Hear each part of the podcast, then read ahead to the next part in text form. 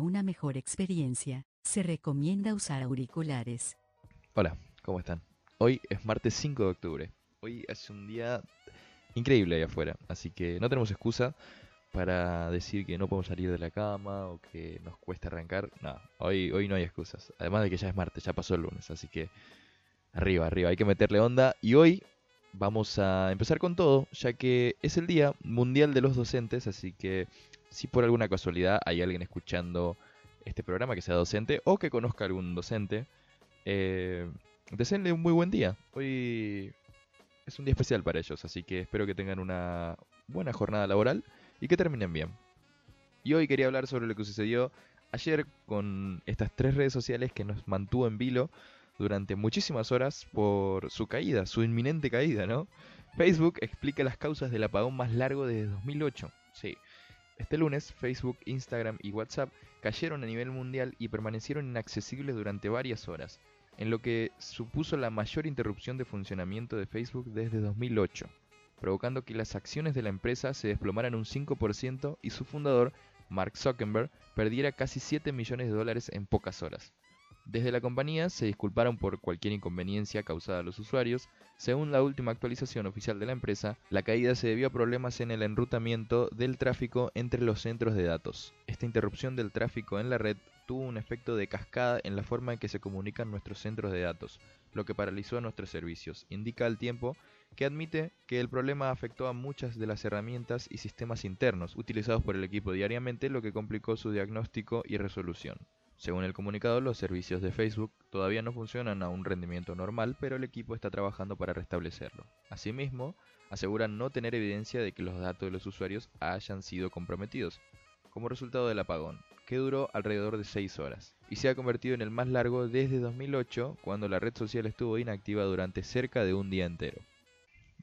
¿Qué tal eso, no? Eh, ¿Cómo una falla en un sistema pudo haber paralizado el mundo quizás eh, un par de horas? Porque hay mucha gente que trabaja eh, mediante estas redes sociales y, en fin, eh, son su principal medio de comunicación. Incluso a mí y unos pares de conocidos eh, nos contactaron por mensaje de texto, cosa que no sabía que ni que se usaban aún, así que nada, fue todo un caos.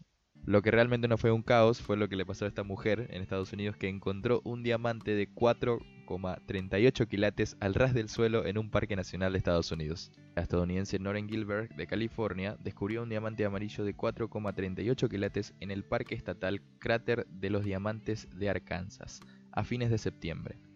La mujer estaba de viaje con su marido en el Parque Nacional Hot Spring, también en Arkansas, cuando decidió visitar el cercano Cráter de los Diamantes. La primera vez que vi el parque fue en un programa de tele hace un par de años, contó Gilbert. Cuando me di cuenta que no estábamos tan lejos, supe que deberíamos ir a verlo, agregó. La pareja llegó al lugar el 23 de septiembre, un día en el que las condiciones para la búsqueda de diamantes eran óptimas. Gilbert cuenta que en menos de una hora inspeccionando la zona encontró una gema gigante al ras del suelo. Un representante del parque, Wyman Cox, subrayó que el descubrimiento fue favorecido por las condiciones meteorológicas, ya que la lluvia, caída dos días antes, había rebajado el nivel del suelo y por la buena ubicación de la piedra preciosa. En aquel momento no sabía que era un diamante, pero estaba limpio y brillante, por eso lo recogí, dijo la mujer. La gema fue analizada en el Centro de Descubrimiento de Diamantes del parque, donde confirmaron que se trataba en efecto de un diamante, el más grande de todos los encontrados este año en la zona. Arkansas es el único estado de Estados Unidos que dispone de una mina de diamantes pública. Más de 75.000 piedras preciosas han sido descubiertas en el parque desde 1906. Eh, bueno, yo quiero saber qué, estamos haciendo acá. ¿no? Todos los que estamos escuchando esto. Eh, ¿Por qué no estamos en Arkansas ahora mismo? Buscando diamantes. Y después nos quejamos, ¿eh? Después nos quejamos de que no tenemos plata. Por Dios.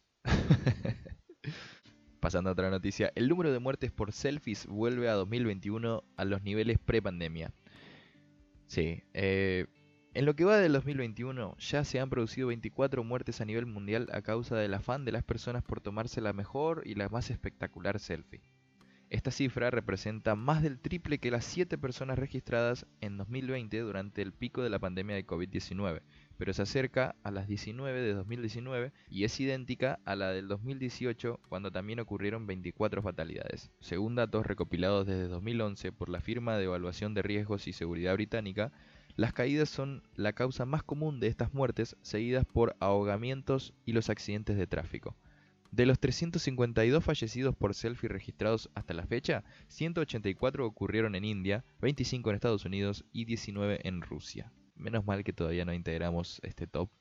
Por favor, eh, mantengámonos así. tengo esperanza en el país, eh. tengo esperanza en el que no integremos este tipo de tops. Por Dios.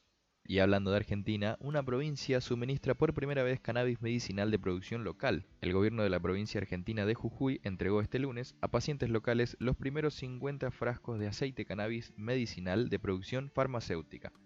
Se trata del primer derivado de cannabis elaborado íntegramente en el país por la empresa Canava. Dosis regulares del medicamento denominado CBD-10 serán entregadas de forma gratuita y de por vida a habitantes de la provincia tanto adultos como niños, que sufren diversas enfermedades, informó el gobernador Gerardo Morales desde su cuenta de Twitter. Y qué buena onda, y me alegra mucho esta noticia porque conozco mucha gente e incluso tengo familiares que sufren de enfermedades que deben ser tratadas por este tipo de aceites, etc. Y siempre fue todo un quilombo conseguirlo, así que ahora que se está empezando a producir legalmente es un golazo. Así que nada, eh, Espero que dentro de unos años esto sea cada vez más normal y nada, buenísimo. Por último nos vamos a La Plata donde una mujer dejó a su bebé encerrado en el auto para ir a un centro de estética. Sí, una docente de 39 años dejó solo a su bebé de un año y medio en un auto para ir a un centro estética en la ciudad de La Plata. La policía encontró encerrado bajo los rayos del sol, llorando y a los gritos al bebé, y tuvo que romper la ventanilla para sacarlo del interior del vehículo. Mientras que el chico era asistido por una ambulancia del SAME, la madre se presentó al lugar y dijo que solo había dejado al hijo 15 minutos para hacer unos trámites. Sin embargo, los vecinos del lugar contradijeron su versión y dijeron que la mujer estaba haciéndose las uñas. Los investigadores creen que la mujer habría estado ausente por lo menos dos horas.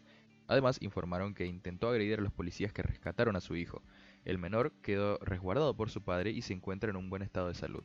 La causa fue caratulada como abandono de persona y resistencia a la autoridad. Y bueno, en fin, por suerte la criatura está bien y no pasó a mayores y también podemos ver que a algunas el título de madre le queda muy grande. Y pasando a la recomendación fílmica, quería hablarles sobre Reminiscence o Reminiscencia, eh, de la cual esta película ya habíamos hablado en unos capítulos anteriores, pero antes de que se estrene. Ahora ya se estrenó y fue todo un éxito, al menos a mí me encantó, fue muy buena película es una película que mezcla ciencia ficción con suspenso, misterio, romance, en fin. Eh, se las recomiendo muchísimo, es una película muy fácil de digerir, no hay que tener muchas luces para darse cuenta de lo que pasa. Eh, y tiene una muy buena mezcla de todo. Además sale Hugh Jackman, que para los que me conocen es um, de mis actores favoritos. Así que nada, se las recomiendo, es una muy buena película y espero que les guste. Y por último voy a hablarles sobre Glass Animals, una banda inglesa originada en Oxford, de un rock indie más bien, que fue originada allá por 2010, pero siguen tocando hasta el día de hoy, ya tienen tres álbumes muy grosos, eh, el último lo sacaron en 2020.